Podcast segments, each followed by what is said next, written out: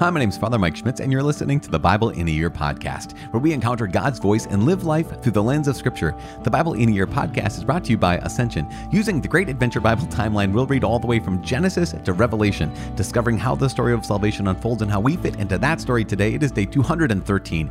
We are reading roughly, I mean, four plus chapters today. We're reading Isaiah chapter 47 and 48, as well as Ezekiel chapter 8 and 9. We're also dabbling into Proverbs chapter 12, verses 13 through 16. As always, the Bible translation that I'm reading from is the Revised Standard Version, Second Catholic Edition. I'm using the Great Adventure Bible from Ascension. If you want to download your own Bible in a year reading plan, you can visit ascensionpress.com slash Bible in a year. I'd like to know how many people have done that. That's very interesting. Well, to me, it is.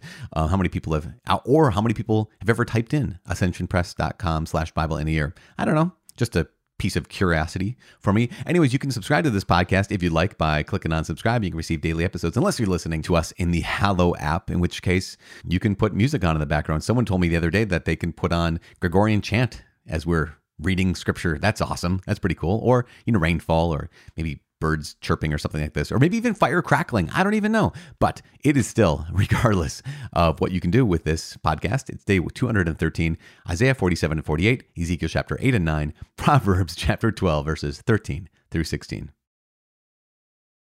The book of the prophet Isaiah, chapter 47, the humiliation of Babylon.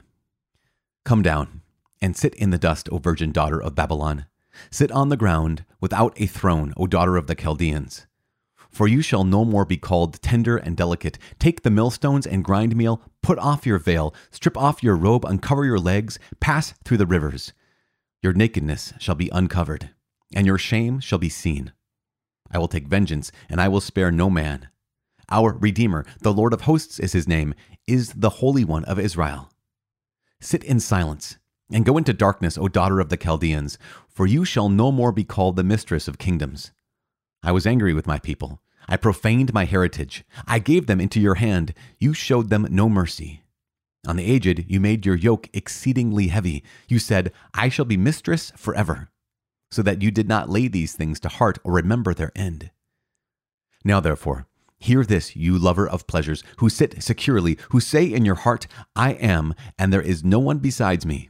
I shall not sit as a widow or know the loss of children. These two things shall come to you in a moment, in one day the loss of children and widowhood shall come upon you in full measure, in spite of your many sorceries and the great power of your enchantments. You felt secure in your wickedness. You said, No one sees me. Your wisdom and your knowledge led you astray, and you said in your heart, I am, and there is no one besides me. But evil shall come upon you, for which you cannot atone. Disaster shall fall upon you, which you will not be able to expiate, and ruin shall come on you suddenly, of which you know nothing. Stand fast in your enchantments and your many sorceries with which you have labored from your youth. Perhaps you may be able to succeed, perhaps you may inspire terror. You are wearied with your many counsels. Let them stand forth and save you, those who divide the heavens, who gaze at the stars, who at the new moons predict what shall befall you. Behold, they are like stubble. The fire consumes them. They cannot deliver themselves from the power of the flame. No coal for warming oneself is this, no fire to sit before. Such to you are those with whom you have labored, who have trafficked with you from your youth. They wander about each in his own direction. There is no one to save you. Chapter 48 Israel's unfaithfulness to God, the Creator and Redeemer.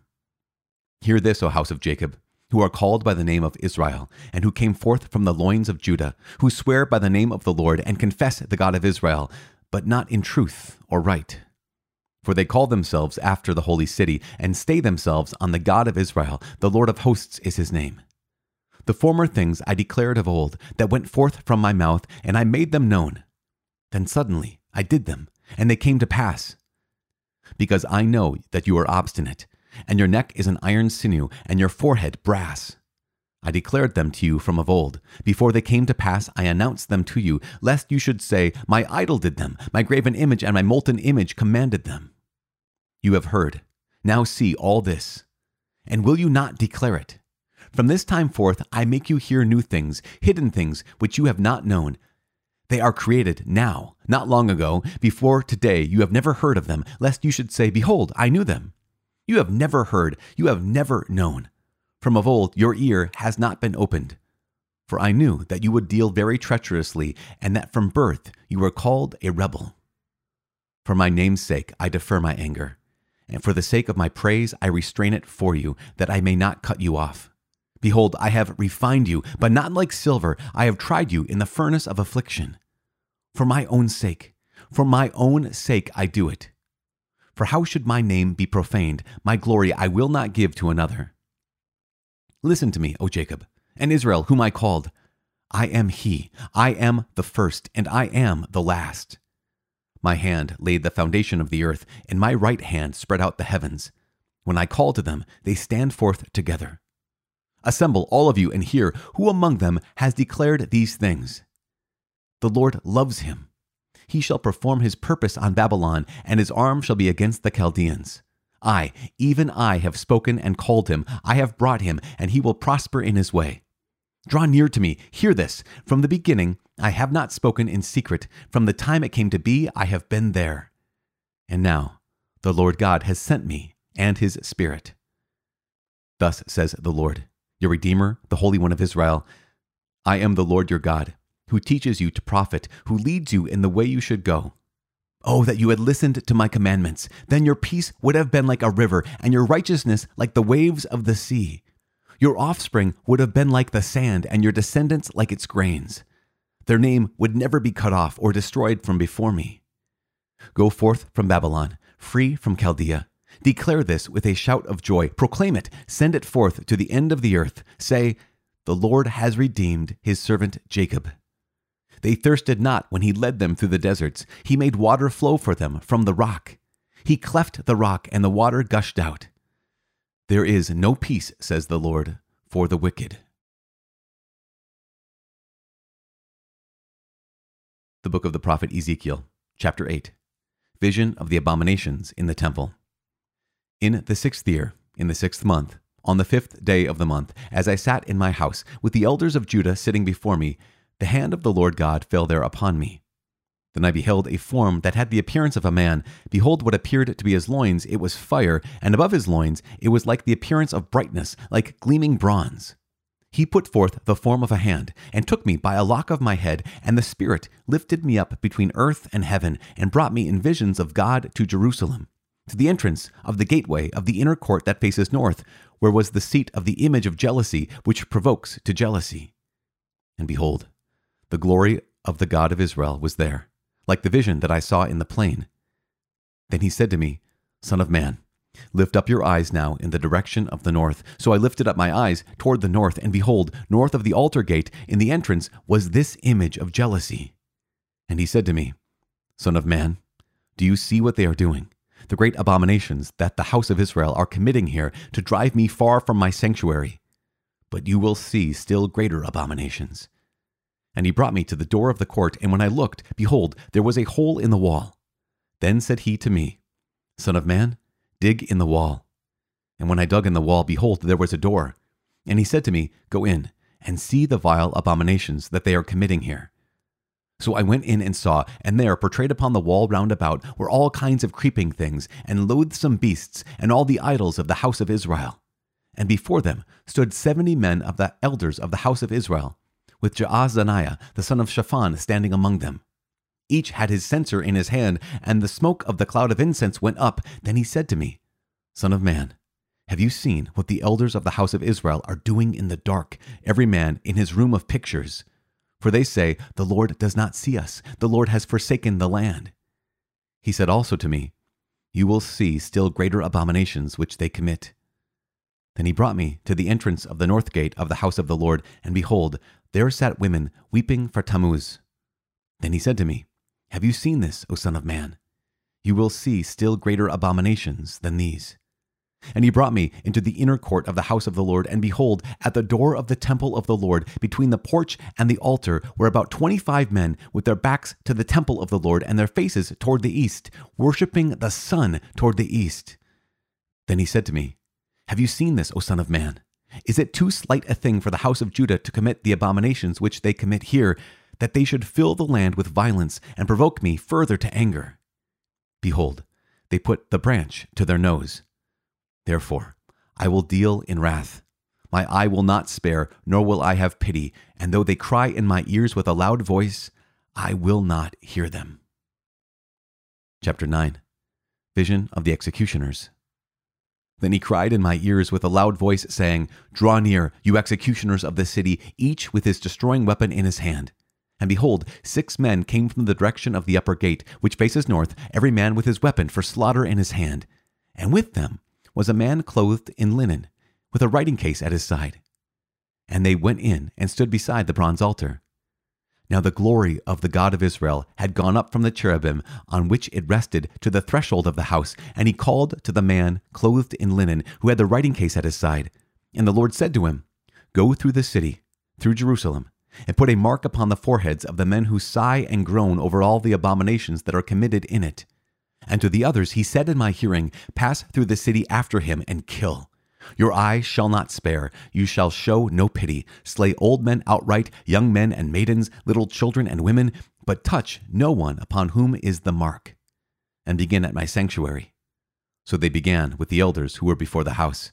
Then he said to them, Defile the house and fill the courts with the slain. Go forth. So they went forth and killed in the city. And while they were killing, and I was left alone, I fell upon my face and cried, Ah, Lord God, will you destroy all that remains of Israel in the outpouring of your wrath upon Jerusalem? Then he said to me, The guilt of the house of Israel and Judah is exceedingly great. The land is full of blood, and the city full of injustice, for they say, The Lord has forsaken the land, and the Lord does not see.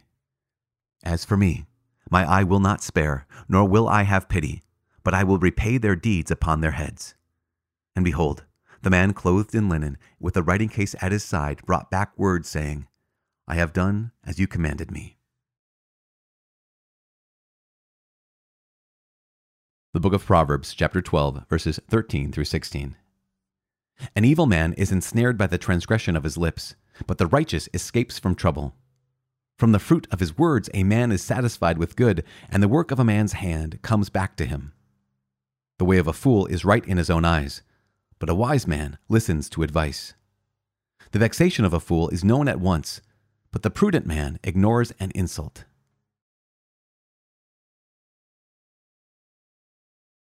Father in heaven, we give you praise and we give you glory, and we thank you so much for um, ah, your, your word. We thank you for the gift of life, and we thank you for um, the fact that things are alive, Lord God. I mean, honestly, life is your gift that we grow and that we change is your gift, both when we grow in strength and also when we grow in age and in weakness. Lord God, even in our infirmities, you can make yourself known. Even in our weakness, you can make your power known. And you do. You often choose to do that. And so we give you permission to make yourself known to us and to the world in our weakness. We give you permission to make yourself known to us and to others around us in our brokenness and our woundedness.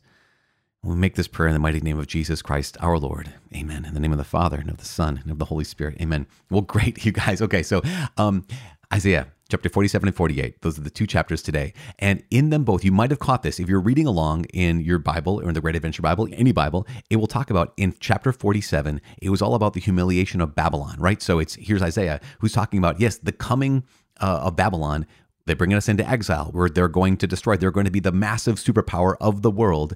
And yet, he goes on to say, he, says, and yet your nakedness will be uncovered, your shame will be seen, and I will take vengeance. I will spare no man. So God is prophesying. He already prophesied through Isaiah that Cyrus would come, the king of the Persians.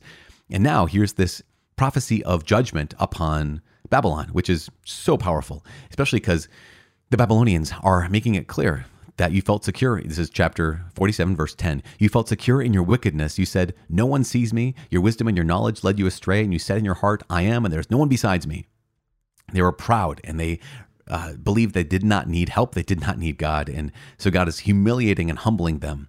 In chapter 48, though, that is a word of the Lord to Israel itself. And so again, here's the nations, you know, the Gentile, Babylon, and they thought themselves not needing God, but here is Israel, who also was unfaithful to their creator and redeemer. And so, because of that, God says, because of that, you're going to experience judgment. But, but, this is important. I'm your redeemer. And this is chapter 48, verse 17. I'm your Redeemer, the Holy One of Israel. I'm the Lord your God who teaches you to profit and leads you in the way you should go. Even laments, Oh, that you would listen to my commandments. Then your peace would have been like a river, your righteousness like the waves of the sea. Your offspring would have been like sand, and your descendants like its grains. And, and so basically, here is God saying, I'm bringing my judgment upon you because you've been unfaithful, and yet also, if you turn back to me, I once once again will restore you. So there's this really incredible again chapter 47 about judgment against Babylon, chapter 48 about judgment against Israel, but also that promise to Israel of I'm still your redeemer, I'm going to be your savior and I do I do and will save you. Okay, so here is Ezekiel in chapter 8 and he's by the river, you know, he, he's he's far far away from Jerusalem, but the Lord God takes him in a vision to see Jerusalem. And in this vision, he sees the temple and he sees not only the temple, he not only sees the abominations happening in the temple, this false worship of God going on in there, or false worship of false gods going on in there, but he also sees the glory of God present in the temple. And this is so massively important because remember that Ezekiel is the one who had that incredible vision of the Lord God with that, you know, bronze image of himself and on fire, basically encapsulated in this incredible power. He sees that presence of God in the temple of God. This is a vision that goes from chapter 8 to chapter 11. By the end of chapter 10 and 11, the glory of God in the temple will have departed from the temple. And this is tragic, tragic. But at the beginning of chapter 8 and here in chapter 9, uh, Ezekiel sees now here's the glory of God is still there. Number two is we also see that God it keeps calling Ezekiel son of man. Now, what does that mean? Because we hear this term son of man a bunch in the Bible. In fact, Jesus refers to himself as the son of man. So in this case, in Ezekiel, all it means is that he is a human being. So it just simply means you're a son of Adam, you know, you're a son of human beings, and so you are a human being.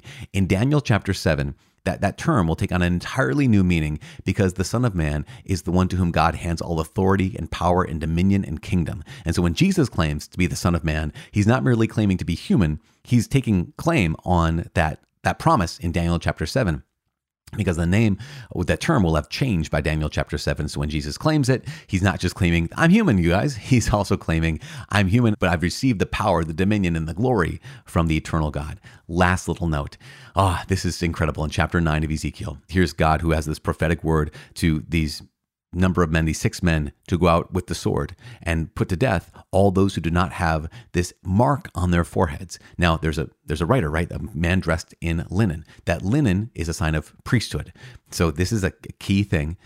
The linen is a sign of priesthood, and he's told to go put a mark on the foreheads of all those who mourn the abominations happening in the temple. Now, the mark is the Hebrew word tau, and the Hebrew word tau is the, means T. Basically, it's a lowercase t, which is a cross.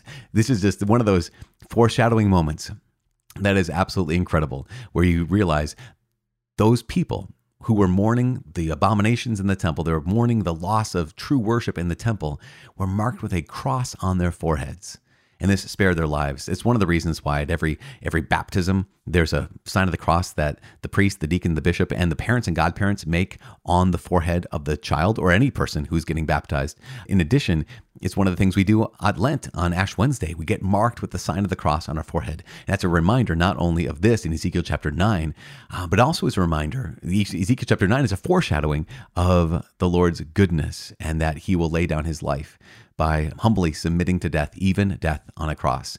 And it's just one of those incredible moments of just, wow, God, you planned this. You planned this way far in advance, and it is incredible. It is incredible. God is good, and what He has done is wonderful in our eyes. So, ah, what a gift, you guys, to be able to be with you today and to be able to pray with you, to be able to hear the word of God. Hopefully, you did not hear the lawnmower and the weed whacker going on in the background.